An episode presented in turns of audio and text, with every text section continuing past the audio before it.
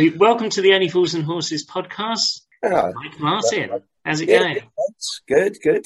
So you was an extra in the longest night and also the Jolly Boys outing. Yes. Uh, also, a couple of others around the same period. There was the the Stag Night one, uh, which was a studio recording in the February of '89, and there was the uh, there was a brief appearance with my two young sons in '91 uh, when Raquel gave birth.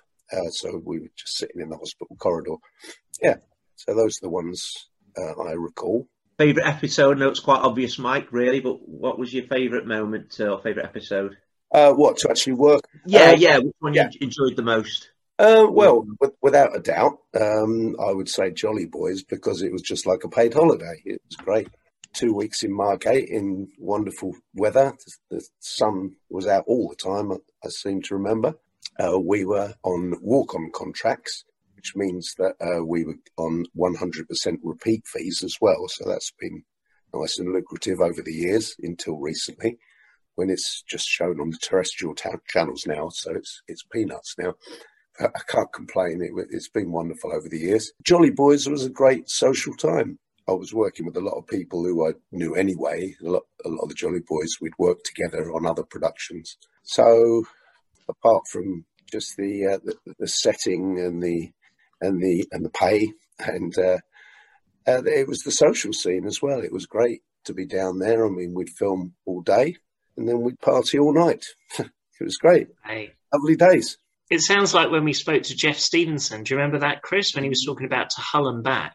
Yeah, that episode of Only Fools and Horses. Um, well, it was just like a big party, really. He said he was in Hull for a couple of weeks and it, they were just out on the raz all the time. It sounded great.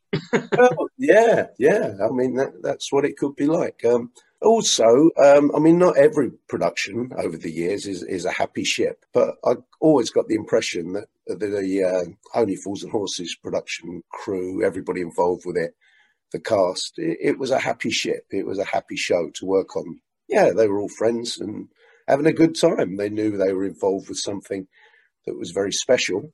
And well, we all knew we were, but I don't think any of us had any idea at all of what it would become. Of course, you know, it's become like a, a religion now, hasn't it? It's a, an iconic thing. It's amazing. I, I mean, recently I posted up, as you probably know, a, a few photographs on the uh, Appreciation Society site, just a, a picture that I remember being taken, started it off, but I hadn't seen it ever. And that appeared, and I reposted it and just said, "Oh, I'm the jolly boy kneeling down on the left, on you know, with the yellow coat and the Union flag hat." And it just exploded. It got about 800 likes. It's got No. how many questions and comments. And then I did a similar one with the shot from Longest Night when I'm just seen over the shoulder of the shoplifter. And um, Lennox, Lennox Gilbey, yes. I'm sorry, I should have known that. And um, yeah, and that had a very similar effect. And so it's it's just gone crazy, really. And it's nice. I had some. I had some fun the other night. Sorry, Mike. Um, where I was watching Jolly Boys out, and I always had fun watching it. I was trying to locate you on the bus, and am I right in saying you're behind um, Mike on the bus? Is that right near the front? You know, Mike Fisher, the barman. Would that be where you were with the yellow jacket? Do you remember? That's right. Yeah, Yeah. That's right. Yeah, the So yellow you've got quite a few good shots there, haven't you? Yeah, uh, of course. You know, when you think, as is the nature of anything to do with filming, you you do so much work. You're in so many things, and of course, when the final thing comes out, most of it's on the cutting room floor. So you got you got two weeks' work, and you you're on there for about twelve seconds. But that's quite normal, really. But what an episode to be in. I mean, the Jolly Boys outing, it's Yeah. probably the best, or it's one of the best Only Fools and Horses episodes, isn't it? Yeah, I would, I would, think so. Yeah, it, it's lovely. Yeah, I mean, I'm a fan myself, of course. Always was, was, at- was at the time, still am. I actually haven't seen Jolly Boys for years. I, mu- I must get, I must get a copy of it. Actually, it's crazy. If you get a copy, Mike, get a Blu-ray copy. That particular episode's on Blu-ray now, and it's fantastic. It's like it was filmed last year. You know, the picture quality is unbelievable. Really Yeah. good. Terrific. Yeah. yeah, okay. Yeah, and um, yeah, obviously I was trying to spot you on, on this particular one, and then when Denzel, they're trying to get Denzel to drive the bus, aren't they? Yeah, Harry, we think Harry's drunk, the bus driver, but he ends up he's it's fumes from the radio.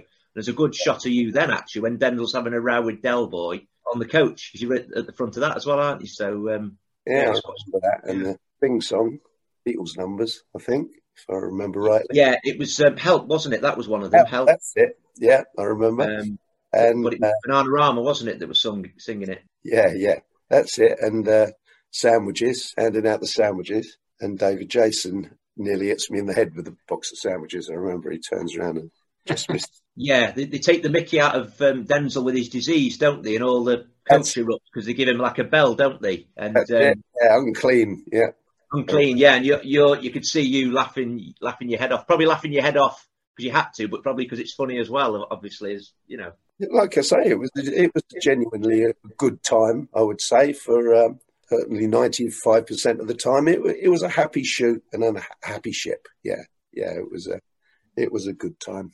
Glad to be there. Do you know one thing I, I spotted on Jolly Boys outing, and you might be able to clear this up for me now? I don't know if Chris or Emily's ever noticed this. You've got obviously the, the coach scene, they're going to Margate. Yeah. You've got all of them on, all the actors are on there. They do the little scene. The, the first time I can see Boycie is when you've you're leaving the halfway house. I, I can't see him on that coach. Do you remember if John Challis joined a bit later, the, the, that, that particular show? Because when, when you go into the halfway house, he's not shown at all, even right. even in the background. It's quite strange. Right, and he probably would be if he if he'd been there. They probably would have used him. I'm sure.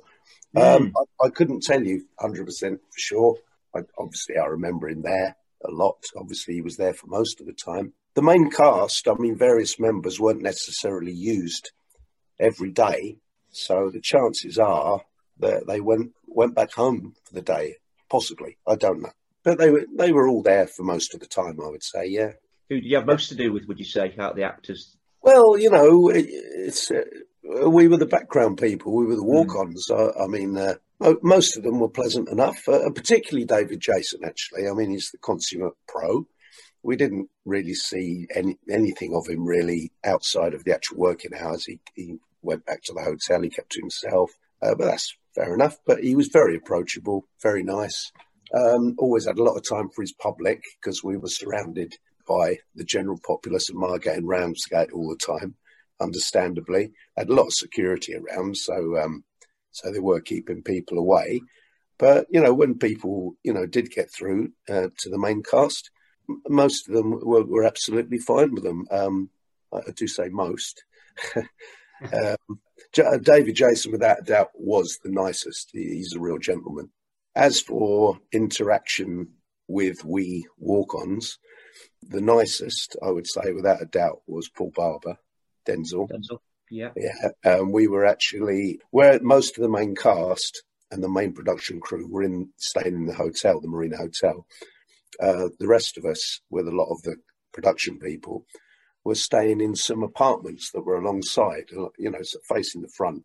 I think there might have been half a dozen of us in the apartment I was staying in, but it was very nice, very comfortable. And uh, Paul Barber was actually staying in that same block. I remember because I remember one morning we looked out and he was sitting on the on the balcony drinking a beer on his balcony, and he went, "Oh, come down, boys, come and have a beer," which was great. So we did. About three or four of us went down and he, and he was very welcoming. Yeah, nice fella. Yeah, and we spent the morning drinking beers with him, and I think we worked that afternoon. Great, great. What about John Sullivan? Did you see much of John on the on the on the set? John Sullivan, the writer. Would you have seen him much there, or? Well, he, he was around. Um, yeah, yeah, quite a bit. Obviously, probably most of the time, you know, and. Uh, so he was he was around. I, I, can't think of any particular experiences with him. He was he was nice enough, you know pleasant, courteous, approachable. You know, you, the nature of the work, because I, I, did a lot of walk on and extra work through the 80s and 90s, particularly because it was like a supplement to the income, because I'm a musician, an entertainer, and a writer essentially. But anybody in show business in those days who had an equity card would, uh, as a rule, supplement their income by doing this kind of work because you actually had to have um, an equity card union membership to do the work in those days. It's not the case anymore, of course hasn't been for over 20 years, but it was the case then. So I digressed then. Sorry, what was your original question? I went off the track there a bit.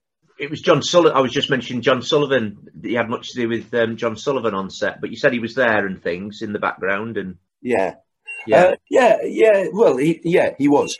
uh, I think. Oh God, I've got the phone going. That's um, all right. Answer the phone if you like.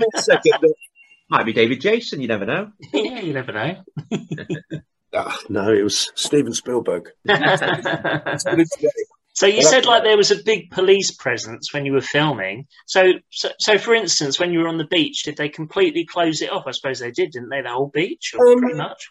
Well, not completely, because if you can see, I mean, obviously we uh, we Jolly Boys are there with the cast, and we do that run across the beach. And as you can see, it's like a normal day on the beach. There's quite a few people around who were taken by surprise, as I'm sure you can. Oh, so they weren't all they weren't all extras then. They were no, people, no, people the public as well. It's the public there who suddenly found themselves amongst the uh, Fools and Horses cast. They were quite excited, as I'm sure you can imagine. Um, yeah. Um, now, now the point I think I was trying to make just now uh, about um, interaction uh, with main cast and, and people like John Sullivan and that. If you did a lot of walk on and extra work, if you were going to be professional and decent about it, you, you, you didn't hassle the main cast. You know, that was part of it, really. That was being professional, really. It, you know, so as, as long as they were just courteous to you and uh, and acknowledged you, that that was enough. Most of us, fine, you know the last thing they want is um, for the cast to be hassled by the background people. So I think most of us appreciated that. But you know, you would find yourself in situations where you might find yourself in conversation with them if the time was right. You know, if you're queuing up for a cup of tea or something, or just sitting about. So that was the case. Um, I remember uh, John Challis was a decent guy. We had a few laughs with him. Um, Nicholas Lyndhurst was all right. A little, little, bit cynical, though. He had a little bit of a cynical edge, Nicholas Lyndhurst. But, but once again, we're all different. So with that shot, obviously Nick Lyndhurst kicks the ball, and then what they do? They obviously throw the ball at the officer, do they, or something? But how does that? Yeah, they yeah. just and this, one of the assistants just threw the ball at him. Yeah, rude Hullet. well, Ruud Gullit, he said. Actually, rude, Ruud Gullit, gullet yeah, yeah, Ruud Gullit nowhere. Yeah. Yeah. It reminds me of football commentators, you know, when they get foreign names wrong. I remember in the 90s, yeah, another ex Chelsea player, instead of Roberto Di Matteo, they used to call him Roberto Di Matteo and things like that. Yeah. but a great scene, isn't it? And it's just so funny the way he ends up uh, getting arrested for such a small thing. yeah, yeah, yeah, yeah. Funny. It's great. Yeah, I, have I've got to get a copy of it. I say all this interest in it again over the last couple of weeks. I must see it again because I only ever used to see it when it was uh, repeat uh, repeated. Did you did you do some scenes at, at Dreamland as well at the um, theme yeah. park? Yeah. yeah, very much so. Yeah, they. Um, uh, I remember we had lunch that day, and they said to us all, uh, "Be careful how much you eat because you're going to spend be spending the afternoon upside down." They said right, okay. So I was a bit wary. I hung back a bit. I, am I'm, I'm not a great fan of fairground rides at the best of times. So I hung back a bit. So I was on a couple of rides because they shot a lot of stuff there that obviously wasn't used. There was the Mary Rose, isn't it, Mike? That goes Mary upside Rose, down. Yeah. I, yeah. I, I, could have been on that, and but I, I stood back and I managed to get away with that. David Jason famously gets away with it as well, doesn't he? Oh, yeah, yeah. That's yeah. right. Yeah, well, a, a, few of the guys, you know, they they just wanted to push forward and be on everything. So, uh, but, um, I wouldn't have fancied it either, to be honest. No, Emily, no, do you like rides like that? I can't go on rides because I'm a heart, so I get away with oh. it. Oh, right. You're lucky then. I usually get lumbered into it, you know, and I'm like, I don't want to go. I'm the worst person to go on rides like that. I close my eyes. I don't look. There's no point. Well, even, as a kid, I, I, I, I, didn't like big wheels and switchbacks and all things like that. And I used to get put on them. Go on this, have a good time. I used to hate it.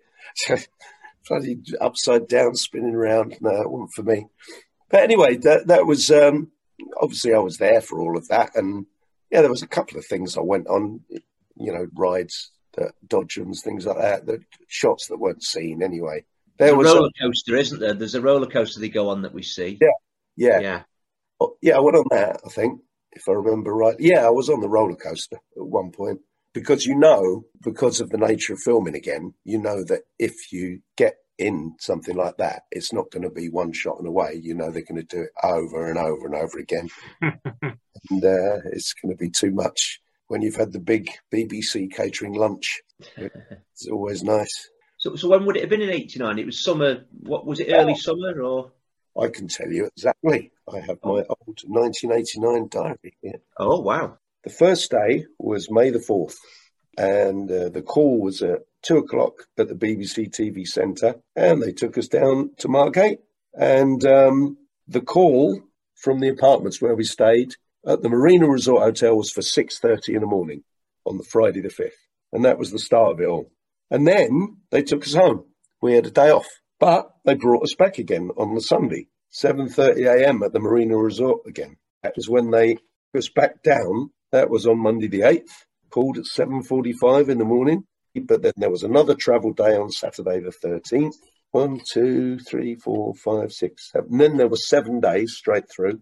And I remember during that week, there was a little bonus because the uh, BBC technicians went on strike ah. for a couple of days, uh, which meant we were just stuck in Margate, still being paid, which was nice. Yeah. And uh, so, yeah, yeah, great. And they, um, they, and so the group of us, about I think about eight of we Jolly Boys decided to go to France for the day. So that was nice as well. Wow. Just went across on the ferry, uh, well, courtesy of the BBC. And also, not only that, not only that, I see that they gave us two days extra expenses in cash as well. Wow, lovely jubbly. days. Lovely job. Days, lovely jubbly indeed. Those were the days. Lovely jubbly, yeah. Well, I don't know. I don't think. No. Um, uh, Thursday, the um, there was a delay, of course, with that strike. But on the Thursday, uh, that was when we. This is the 18th of May. We had the night shoot, and that was the railway station scene that, that um, I mentioned with Uncle Albert. Yeah, and then the next day, it was all over. So they, they did it in chronological order then, really. The last scene you did was the actual train station scene at night. That was the last scene you actually did. Last, certainly the last one I was involved in. Um, I know that I think it was a couple of weeks after that was when they did all the uh, the nightclub club scenes with the Great Raimondo and everything. And uh, I th- um, I think they were done uh, at the TV Centre back in London. Um, but uh, I I, am not on those. Uh, I, am not in those scenes. I don't know why, because a few of the other Jolly Boys are. I think I, I, think I would have been offered it, but I must have been committed to something else. That's all I can think of, because most of the other Jolly Boys were were employed. In fact, I know my brother. The, what, they're, sorry, they're in the uh, Mardi Gras, are they? In the club, the extras, do you mean? Uh, when it's the um, uh, the, the nightclub scene with the great. Yeah, the nightclub. They're in there, are they? The ex- some of the extras. Yeah, you do see yeah. some of the guys, uh, some of the Jolly Boys in there. Um, but like I say, I, I wasn't. I, all I could assume is because I probably would have been offered it. I, I, I must have been doing something else, I suppose. Because I remember it was quite difficult to get when I was offered the job um, by the Dolly Brook agency uh, of the the whole twelve days, which turned into fourteen days shoot. I, I know I had to get out of a couple of things to be able to do it had things that I was booked on for other agents, but because it was so much work, um, the other a- agents were kind enough to, to release me. They wouldn't always do that, but they did on that occasion. And I'm so glad they did. Yeah, and it's great you've got a record of it. I mean, that's a very detailed um, record of what happened. I, yeah, I've got all my diaries from then. Um, I mean, in the same year, as I told you, uh, when is it? February? It's February. I know Liverpool Everton FA Cup final would have been around that time, actually, in '89. All right, okay. Yeah. Um, oh God, I've got it here somewhere. I know it was February of '89 when we did the. Uh, yeah, here we go. Um, Sunday, February the fifth, '89. Fools and Horses, 2 p.m. BBC TV Centre and it's I've even got here. Uh, it's a pub stag do. Bring a change of top. right, and uh, so that was the scenes with with Jeff Deep, Stevenson doing that. And, and, it's funny, I didn't, re- I knew Jeff by reputation at the time, but he's actually become a really good mate of mine since, and I, I see him quite often. He, he's on the cruise ships mainly now, working all the time. Yeah. yeah, he was one of our first podcasts, wasn't he, Chris? He was. He was. He's been in. Um, he was in that episode, like you mentioned before. He's in to Hull and Back as well as the policeman, wasn't he? Parker, yeah, I think he was. was. That's it. Mm. Yeah. He, yeah. used to do. The, he used to do the warm up show. Am I right in saying that, Mike? You know, before yeah. Uh, on the live shows, it's like a warm up, yeah. wasn't it? Yeah, loads of uh, loads of TV warm ups. Jeff Jeff did, and and still does when he's in England, which isn't very often. He, he's mainly on the cruise ships these days, except for the previous two years when there weren't any cruises, of course. But he's back on them again now. So really, the only episode you did with a live audience would have been the Little Problems episode. The others were like on location, I Um, yeah, yeah, yeah. I think, think, so. Yeah, yeah, very much so. Um, because I think that longest night episode, that supermarket's a macro, isn't it? Something. Ah, there you go. Yeah, there you are. Yeah, we can see that. Longest night. Yeah. Um, what was Vas? What was Vas Blackwood like? He's had quite a good film career, hasn't he? Since then.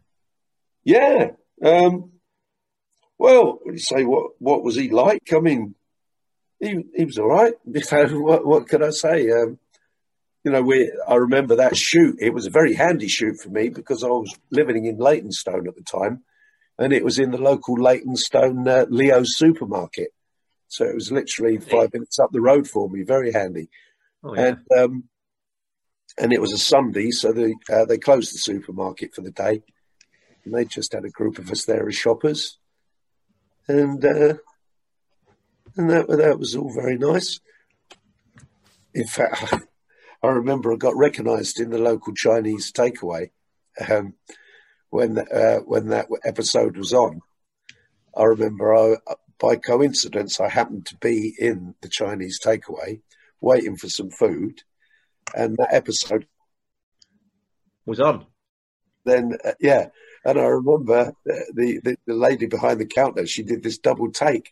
She, are you? Are you? I said yeah. And anyway, all the, she went out the back, and all the kitchen staff came out. We're all looking around the corner. It was funny. well, that's a hell of a coincidence, though, isn't it? You're on the oh, telly. God, you, yeah, yeah, wow. yeah, yeah, yeah, yeah. I didn't plan it; it just happened. Yeah. Wow. Yeah, because I know Vas, was saying that was obviously filmed on location, and that is in front of a live audience when he goes into the office upstairs, isn't it, in the supermarket when he pulls out the gun. That's when the, the live show kicked in, didn't it? That's right. That's right. Yeah.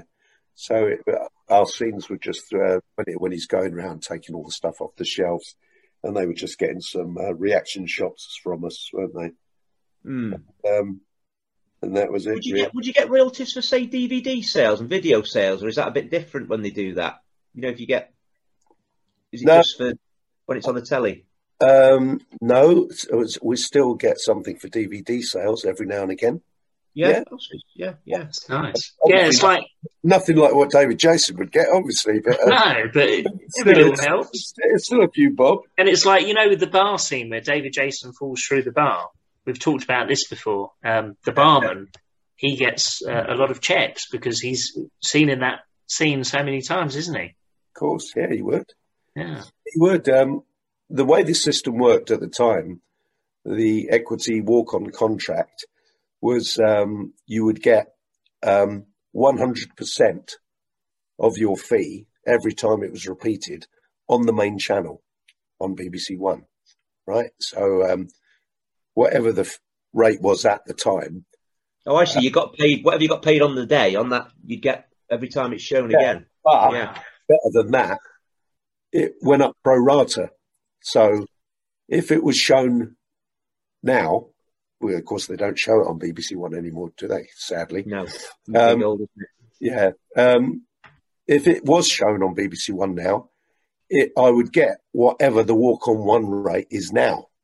Yeah, yeah. And of course, it was like 14 days' work, which um, is quite handsome, you know. Yeah, wow. So over the years, when it was repeated, I was I was getting much more for the repeats than I actually got paid for actually doing the jobs. Wow, which was nice. Yeah, Yeah. But UK Gold isn't quite as lucrative then. Once it's on there, it's, no, in fact, it's Halfpenny's. Uh, is it in- really? uh, oh yeah, yeah, literally. Um, yeah, I mean, Mm. you know, you know, literally. Is that because they repeat Only Fools and Horses all the time, or is it just a different? No, it's just anything. I mean, you know, a lot of things I did at that time that get shown on UK Gold and things. It's the same situation. Yeah. I mean, you know, it's glad to get anything really. It's uh, Yeah. After all these years, I mean, so how long ago was Jolly Boys off the top of our heads? 1989. Yeah. 30 Wow. 30 years. Yeah, 35 years, 33 years. Yeah, Yeah, yeah, about uh, 33 years now, actually. We're nearly in May, aren't we now? yeah, yeah, yeah. Happy days indeed. Mm. Um, would, would would you say that? What what have you done other comedies, Mike? Where other sort of where else have you appeared, sort of thing? Um, well, I think I was on most things that were being shot at that time. Um, I don't know. To the Manor Born. Do you remember that? Penelope, Yeah, Penelope Keith. Yeah, Um, uh, Hi-de-Hi. Heidi High. Yeah, Yeah. yeah. Remember Yeah. that? Yeah. Um, What about Blackadder or the Young Ones? Maybe. you know what I did? Um, Stay with us. We'll be right back. I'm comedian David Race in Los Angeles. I host a celebrity filled paranormal talk show like no other. Monstrosity has great guests answering weird questions. You won't believe the combo of celebrities and paranormal experts who've been on this show. I guarantee you'll like Monstrosity, or you get your time back. Go to monstrositypodcast.com right now and take a look.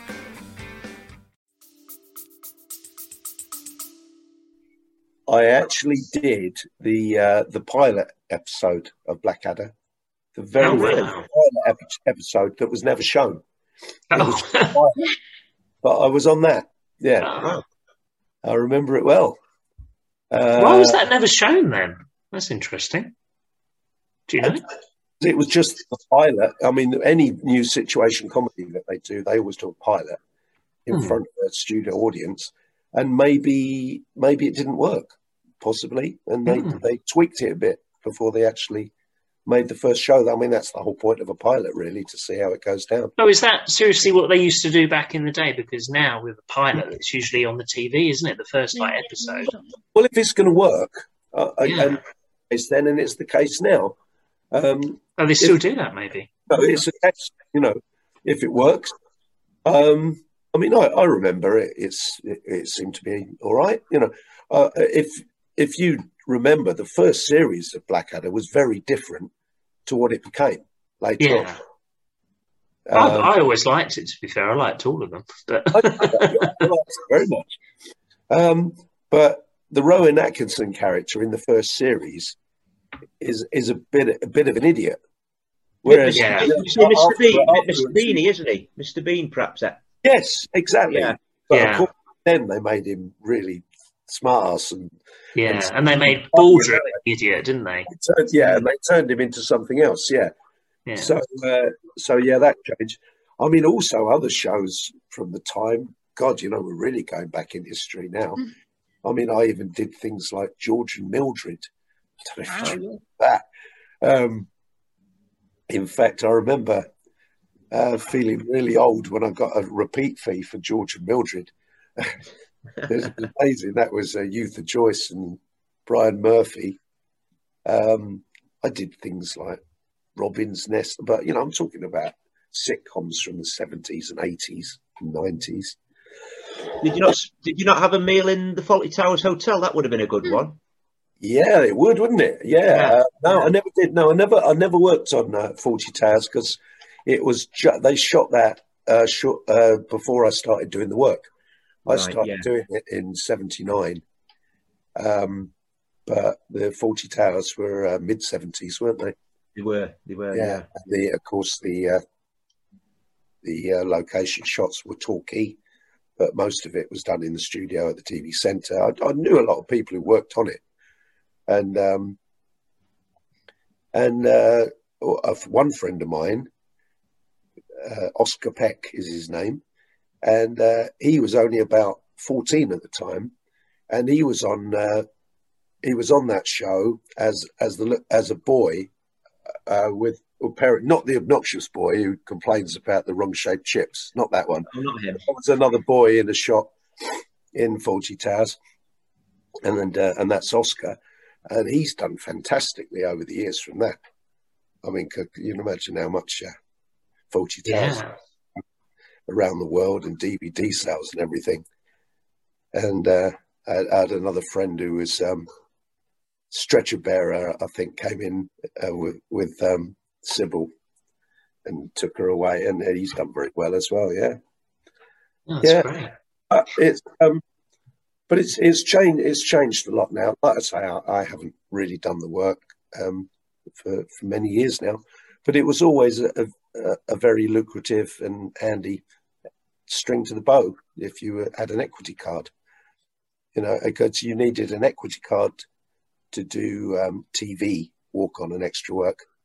But and for film work, you needed um, the Film Artists Association card, which I also had. So I did a few films as well. So it was very handy. So the business, well, I, I don't even know what it's like anymore, um, but certainly very different to what I knew back so, in my day. so, so how did why did that change? You know, with the equity card, like you were saying, like you'd need the equity card. It doesn't exist anymore, does it? No, because uh, Margaret Thatcher uh, smashed the unions.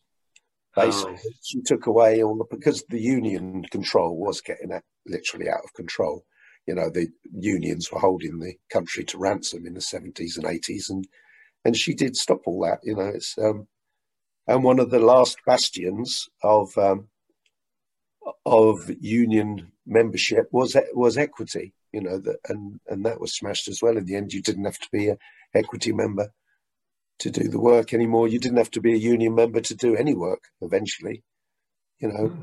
No, so, I just always I always wondered about that actually. That's how the world changed. Yeah, I mean, yeah. equity still exists. I'm still a member to this day, mm. and they're, you know, they're very helpful for lots of other things as well. But in the sense of, um, you know, the power power of the worker with the union behind him and her, you know, that's all gone now.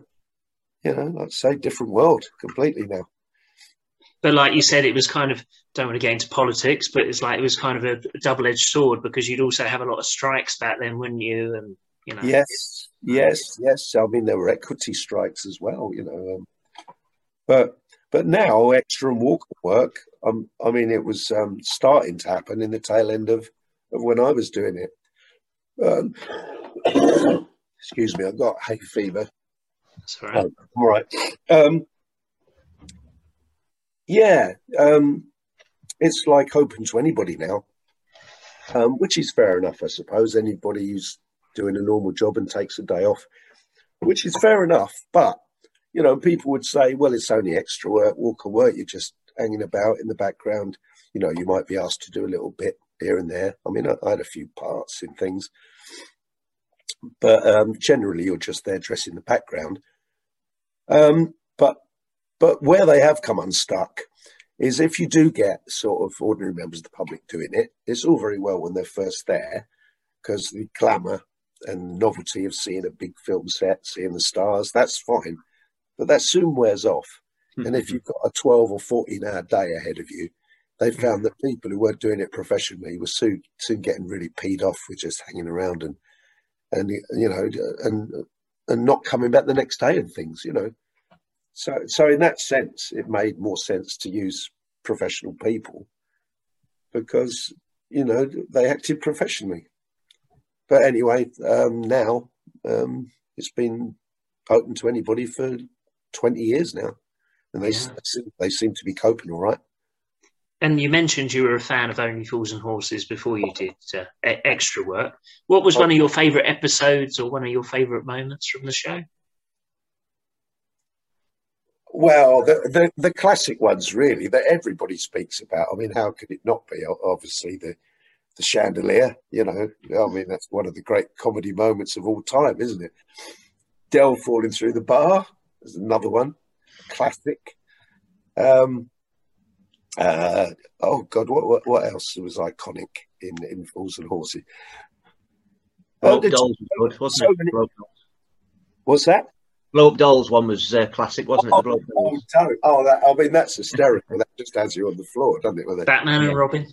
Oh, yeah, yeah. How could I forget that?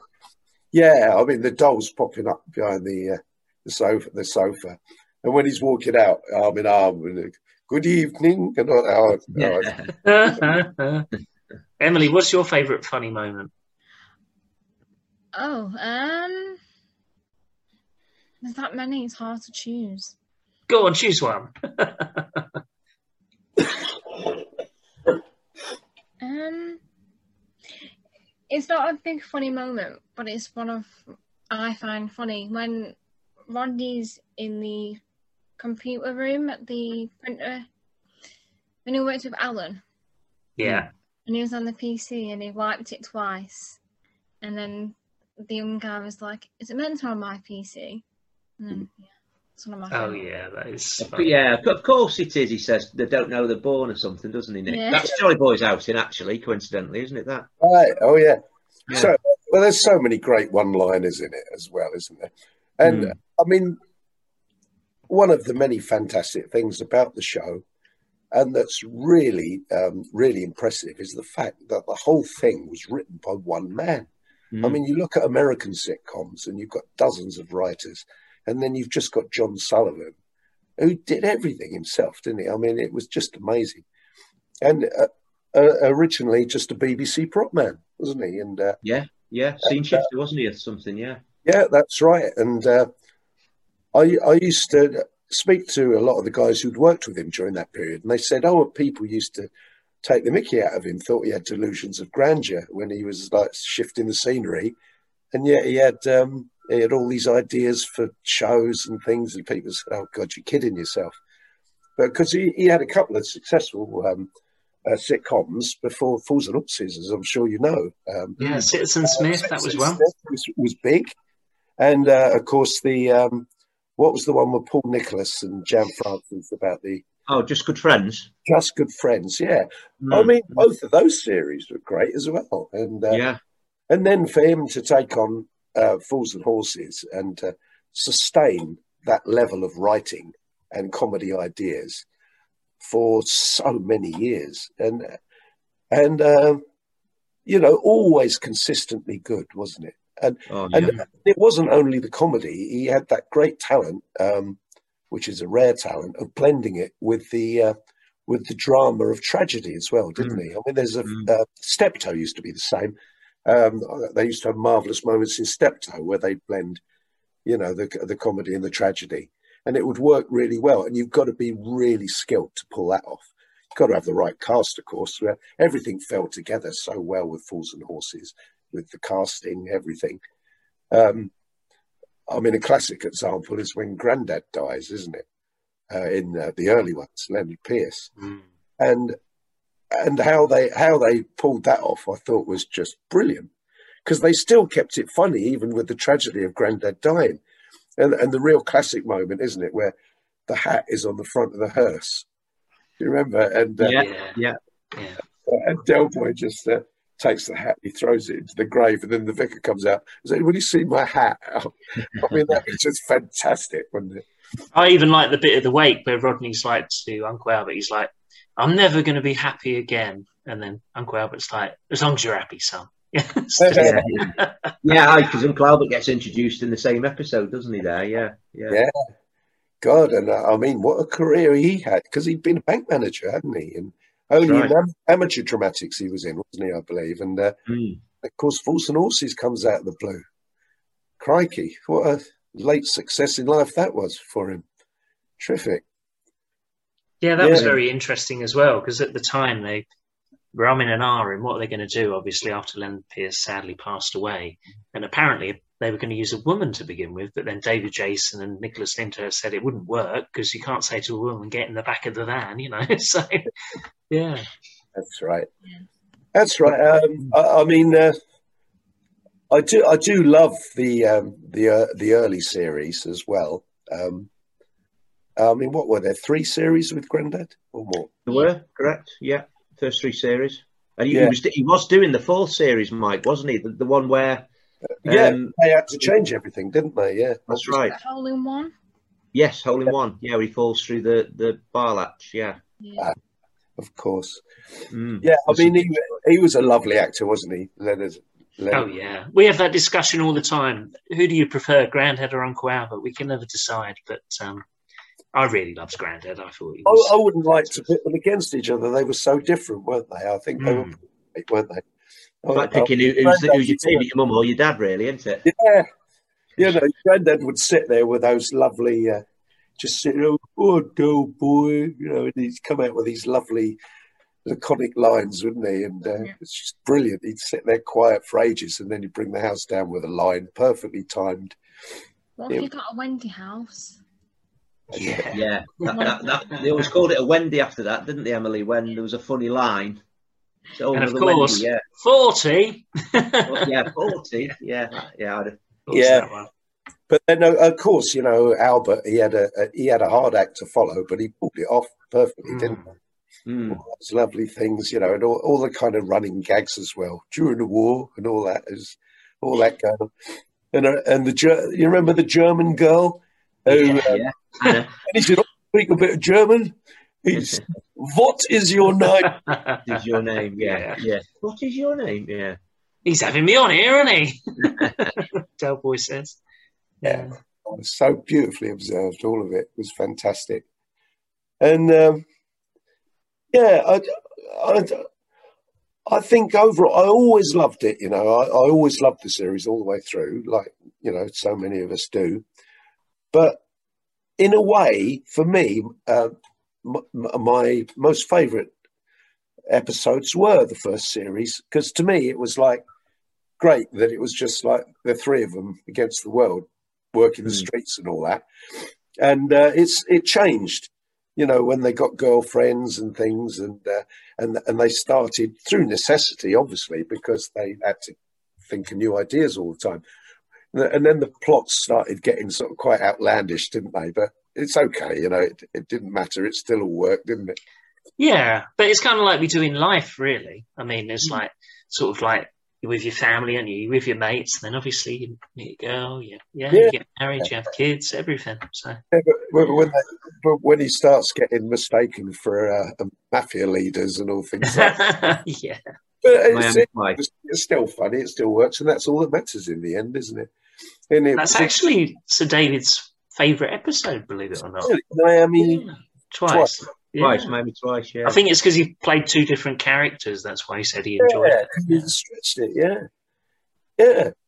Well, yeah, I can understand that, but um, yeah, just for me personally, I, I liked it when it was kind of smaller, but mm. doesn't like it when it got bigger because I certainly did loved it. Yeah, yeah. Yeah, well, Chris, you always say when did you think the peak was Jolly Boys outing, didn't you? And... I, I think so. That was when it was it was getting better and better with each series, and then I think series six. Weirdly, you're in that one as well, as you mentioned, and then I mm-hmm. think Jolly Boys was the ultimate peak. I thought, yeah, yeah. How, how long did it run after that? How long did? Um, I think it ended in 2003. I think. Mm.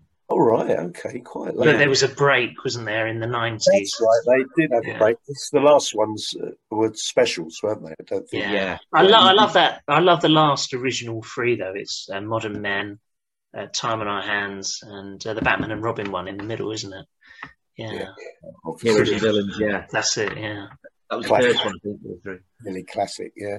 Mm. All of them were. Oh, brilliant. Well, they're all brilliant, but I mean, you know, I think, like we said before, though, um, what was special was when they could make uh, the episodes like 50 minutes instead of what was it before 30, wasn't it? Or, yeah, that's right. That yeah. Being the classic um, time format for a sitcom, you know, for, mm. yeah. But yeah, having the specials, you know, then, then he could cut loose a bit, couldn't he?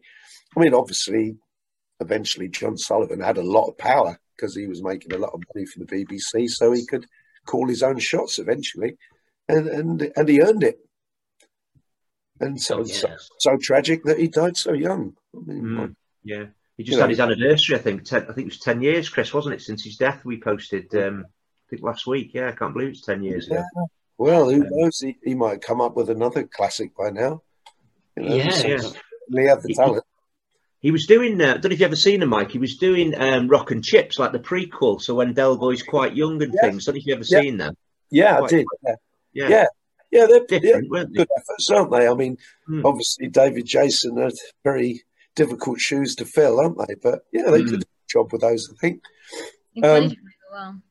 Yeah, um, I, I, I, I'm thinking that maybe you've already seen it, but I haven't yet. Is the West End musical? Have you seen that yet? Chris has. I want to see it. I expect Emily oh, wants to see it as well. Yeah, and it's um, uh, Oh God, yeah, because it was well. Obviously, it was on Paul Whitehouse, isn't it? Paul Whitehouse has written Paul Whitehouse is granddad. Well, I'm a big fan of Paul Whitehouse anyway. So, uh, and and he does a marvelous job. Apparently, doesn't he? I hear. Yeah, oh, brilliant. Does Albert as well? Then is that? He, he, yeah, it's predominantly granddad, but there is a cameo of Albert in there as well. Yeah, oh, which really? is great. Yeah, yeah, he, he does both parts actually. Yeah, Paul. But you um, said it was interesting because it's on it's based on the episode dates, isn't it? And it's Uncle Albert, isn't it? It's not Grandad. You know, in, in the, the, TV original. show. Yeah. Correct. Yeah. Yeah. Episode is it? I didn't know that. Okay. All right, and and hasn't John Sullivan's son had a lot to do with it? I believe, hasn't he? Is he? That's right. Jim Sullivan has. Yeah, I think John. I think John was in. That was what his project was. I think when he died, actually. So there was notes and things. And oh, um, took up that right. Yeah, Jim took it up with Paul Whitehouse. Yeah. So, um, but I've, I say I have been twice, but I'm. I think me and Chris are talking about going again, aren't we? So. Well, yeah, I, would like to go. Yeah. yeah. I really must get to see that. Um, it's a pretty hot ticket. I think it's quite hard to get. Yeah still. Yeah, and I think it's October. I think it's supposed to be finishing in October. So yeah, it's not long to run. I was a bit dubious at first, um, just because I couldn't imagine different actors playing the parts, playing the roles. But I've heard so many good things about it. I want to see it now. Mm. Absolutely, yeah. Yeah, um, yeah, I've heard that they're excellent. I mean, I mean, it was the same with uh, Dad's Army, wasn't it? Mm-hmm. They they remade episodes of that, and they had the film, didn't they? And they had a great cast, terrific cast. Um, um, I did see the Dad's Army film, um, and I thought it was a noble effort, and they all did well. But my overriding feeling was, well, you know, leave it alone. It's what it was. You know, should have maybe just left it as it is. Cla- the classic stuff that it was. It's like um, Paul Merton remade some um, classic uh, Tony Hancock episodes don't know if you're familiar with Hancock. So Hancock's half hour. Yeah, from my, I mean, my my era. I mean, Hancock was a genius. I love Hancock, and and Paul Merton remade two or three episodes. I think about twenty years ago now, using exactly the same. Yeah, yeah, the blood donor, which is a famous uh, episode of Hancock, and um, Paul Merton, huge um, Hancock fan, and he, he went and remade these things as a tribute using exactly the same camera shots, exactly the same script. Mm. Oh. He trying to recreate every movement, but a noble effort. But the feeling in the end was, well, what for? Why wouldn't you watch the original? Yeah, you know. It's a bit um, like it's a bit like remaking The Godfather or something like that. yeah, you know, couldn't do that. No. Yeah, have have Mr. Bean playing Don Corleone. yeah, that's good convince us all. Would they be live? Would the Hancock half hour? Would they be live at the time as well? Oh yeah. Yeah, yeah, yeah not pre-recorded. Yeah, yeah, yeah, yeah absolutely. They were all in the studio, and um, Christ, we're talking a long time ago now. This was like late fifties, early sixties, black and white.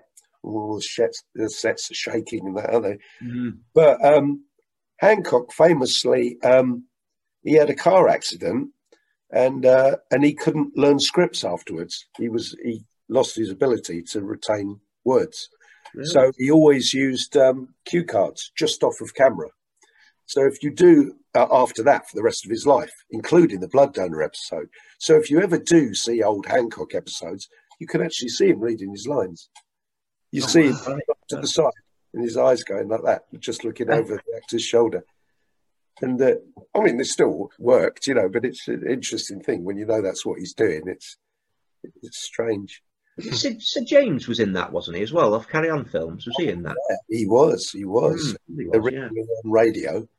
Mm. But um, Hancock um, sacked Sid James and Kenneth Williams because oh they, because they were getting too many laughs. it's true. Yeah, I get that though. They are. Williams and Sid James often spoke about it afterwards, and he even sacked his writers. You know, Galton and Simpson, the brilliant Galton and Simpson, who did uh, Steptoe and Son and everything. He sacked them. I mean, in the foot. Yeah. Hank just fell apart after that. Uh, you know, he, he, always he could never accept the fact that he was um, that he was great in his own right. He wanted to be more. He wanted to be Peter Sellers. He, mm. he, you know, Peter Sellers had gone on to international stardom, and that's what Hancock wanted. And he was uh, he he was never quite able to grasp it in the same way. But if he'd just accepted the fact that he was brilliant in what he did anyway, everything would have been fine. But then he ended up committing suicide, of course. So tragic. Mm. All that success and talent, but it wasn't enough for him. Such is life sometimes. But I think well, David Jason has been very happy with his career, hasn't he? Christ, he can't have any complaints, can he? Not really. He's he's done yeah. everything, isn't he? Son? Yeah, Darling Buds of May, Touch of Frost. Yeah, well, not everything. It's different programs. Yeah, not everything he's done has been hugely successful, has it? But you can't win them all, you know. Yeah. But he's a brilliant actor, not just for comedy, as, as, as a, you know. It'll always be Del Boy. That's the thing. Yeah, yeah, well, that's it. When you've got something that iconic, you know, you're never going to shake it off, and I'm I'm sure he's accepted it, and you know, he he knows. Um, but then again, you know, he is remembered as Frost as well, pure mm. drama. And Granville. And, Granville, yeah. yeah. Granville, of course, of course. Mm. And because um, I didn't think the full, um, the um, open all hours worked very well when he came back older. For me, it didn't really work. Miss Ronnie Barker, didn't it? Yeah, abs- absolutely. Mm. Uh, I mean, he was he's certainly capable of pulling it off. He's a very skilled actor, but you know, it, it's just, and that series he did where he was like a, um, an elderly security man or something. What was that? One series mm. disappeared, didn't it? What was that? Yeah, was it, it Diamond Geezer? Was it? I don't think it was Diamond Geezer. No, he did. Heard of that one? I never seen that one. But yeah, I've not seen that. One. Yeah, that, one of the favourite things he did, I, I, thought, which was pure drama, and I thought he was brilliant in it, was that First World War thing uh, where he takes um, it's Gallipoli, isn't it, where he, he takes all the workers from the estate, Sandringham estate, to war, and they all get killed. They all get captured and executed. I oh, I haven't seen that. What's that called? All the King's Men. Oh, okay. I have to check that out. Yeah. So, so totally different, serious acting. Oh God, yeah. He, yeah. It's really tragic because he's so proud of his men and everything. They were all workers on the estate, and they all join up in the First World War, and they go out, and he's all so proud of them and everything and then it ends up with this terrible scene where they all get executed one by one, and him oh, as well. He's crying, "Oh my boys, my boys," and and it's a brilliant performance from him. Yeah, all the King's Men is called. It would have been about fifteen years ago, I suppose, but you'd find it on anywhere, wouldn't you? I suppose be on Netflix or whatever. Yeah, Netflix. Yeah. Mm. No, not yeah. that long ago. Then, when you said about it, I, I was thinking, oh, it'd be a long, long, long time ago. Uh, yeah. Well, I'm just, I'm just guessing. Mm. Uh, probably about 15 years. Yeah, yeah certainly, certainly one of the things he's done since. Uh, anyway, because he's um, and what was that thing he did on a submarine as well? Um, uh, that was a, that. it was like a three part drama. Mm, I'm not sure on that one. Where it's about a haunted submarine. Well, anyway, if you look, if you look up David Jason, it'll all yeah. Well, that's mentioned in a book that I was reading about him. About yeah. yeah. Well, it's um, I can't remember a lot about it, um, but it's very intense drama, and uh, I think he's the captain of the submarine, and uh, uh, and it's a haunting of the submarine or something. It's it's quite weird, but once again, you know, him stretching himself, you know, after Fools and Horses, I suppose he just wanted to stretch himself yeah. Uh, and and do all that. Um, mm. uh, God, what uh, the Mervyn Peake stuff he did for the BBC as well, didn't he? Uh, oh, there's been so much. And his brother, his brother's an actor, Arthur White, isn't he? His brother. Yeah, I don't, I don't know a lot about him though. He, and he, weird, well, weirdly, his brother I think's older, but he was called Trigger in um, touch of frost as well, which is a bit more of a coincidence. Yeah, but Dave, David's real name isn't Jason, is it? It's no, David White, right. isn't it? That's right. Yeah, yeah, yeah. But the, the David White character, because you, there was someone who was called David White. He was the guy in um, Bewitched, the older man who was Darrin's boss in Bewitched. If you ever remember that, with the white hair. Okay. He was, he was David White, so he had to change his name, and he I think he had a love of Jason and the Argonauts or something. Oh, Christ. Jason. So that's that. why he, he, used Jason. Yeah, yeah. Is that right? Oh, yeah. It's yeah. called Ghost Boat. Ghost, Ghost boat. boat. That's it. Well done, Emily. Yep, Ghost Boat. There's it. Yep, yep, yep. I, do I recognise the picture a bit now. Yeah, yeah. King's Men. Is all the King's Men showing on there as well? I'll have a look. That came out in 2006. That what? Ghost yeah. A while ago. Yeah. Uh, all the King's Men. I was gonna I was gonna show you this as well, Mike. Could you recognise this at all? Can you see that? oh, is that one of his um was it Czechoslovakian CD players or something? What is it? It's radio. This is this is what caused the uh, coach to blow up. Yeah, it's a replica of the of the radio. Yeah, that's I have right. Got the, I have got the Kylie Minogue LP as well. Ah, that's your piece so lucky.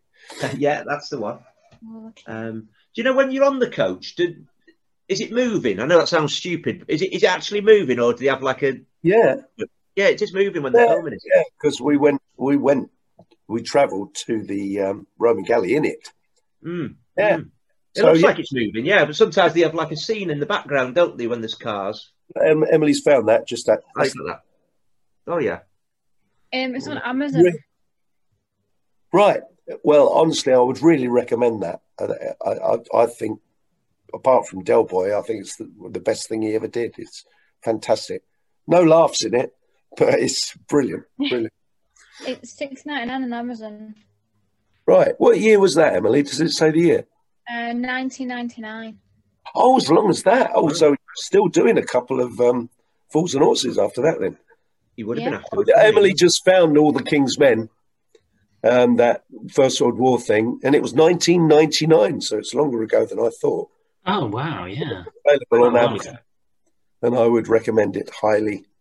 Yeah, so sorry, Chris, what were you saying? Um, no, no. So we are saying about the coach, weren't we? So it was actually moving. There wasn't a scene in the background. It's actually moving when they're filming. I wasn't sure if they were just going up and down the carriageway. Yeah, static or whatever. But it's actually going. You're actually going properly. Yeah, yeah, yeah. they just uh, had a handheld camera on board the coach, following up and, up and down and doing various shots. Yeah. And then, then obviously the coach that explodes. That's a second coach, presumably, is it? Well, I've been asked that a few times. I didn't think it was. I thought they actually, I thought they actually blew up that coach. I might be wrong, but um, I thought that was the coach they blew up. Is my memory. But um, but I, yeah, I, I seem to remember that we, uh, like I say, I'm, I could not swear to it. But my memory is that we drove into that car park in that coach, got off it, and they laced it all up. And of course, it was a, a big day um, we we were told it was going to be blown up, but um, it wasn't general knowledge around the town, obviously. And of course, wherever we went, the populace of uh, Margate came and followed us and stood around, and they were kept well back. But they didn't know it was going to blow up. So when it went up, there was a few very genuine reactions from the uh, from the people in in the in Margate itself. Yeah. You're, you're near the back, I think, when that there's a scene of you all off the coach, isn't there? Staring at the coach. I think you're near the back somewhere, aren't you? I've noticed. I think so. Yeah. Yeah, yeah. I was trying, I was trying to spot. I was stalking your episode. I thought, right, where is it? Because it's good that you had a yellow jacket on because you do stand out, actually, don't you? Is that done on purpose or not? Not particularly. You didn't think? Oh, it was just. Yeah, I mean, they told us to bring our own gear. They told us sort of things to wear, but they had wardrobe with there as well, and they um, they gave some of us extra items. So that yellow jacket. Um, yeah, that's a good one. Yeah. Yeah, this is the picture that started it all off. The picture that I hadn't seen ever since it was taken. You've never seen really? You've never seen that? No, I'd never seen it. I remember it being taken because, of course, not everybody is in the shot, are they? I mean, um, well, thanks a lot for coming on the podcast, Mike. It's been great to speak to you. Well, thanks for having brilliant. me. It's been a pleasure. Thank you. Really interesting. I'm yeah. choking. Stories. Up to me, my hay fever's backing me up. I'm ravaged. But uh, yeah, it's been a real pleasure. So thank you. A lot of nice memories there.